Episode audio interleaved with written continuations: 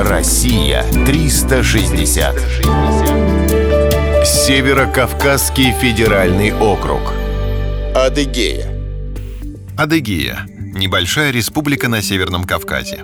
Ее горная часть настолько живописна, что была внесена ЮНЕСКО в список всемирного природного наследия. Сюда приезжают любители спелеологии, рафтинга и дельтапланеризма. Самые бесстрашные занимаются каньонингом. Так называют преодоление каньонов с бушующим водным потоком без помощи плавсредств. Но не только активными развлечениями славится Адыгея.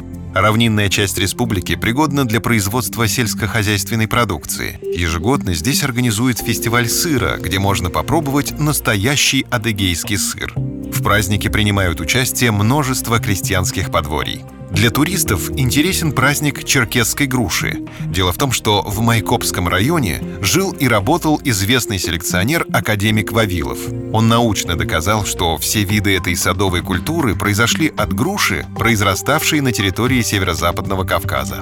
Обычно праздник организуют в живописном месте возле водопадов. Программа включает дегустацию напитков и разнообразных блюд из груши, а также всевозможные конкурсы и викторины. А еще на территории Адыгеи находятся дольмены.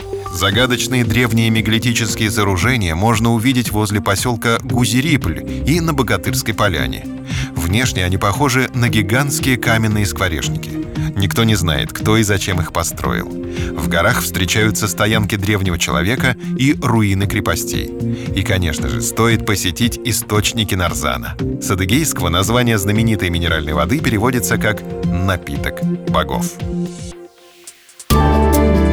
Россия 360.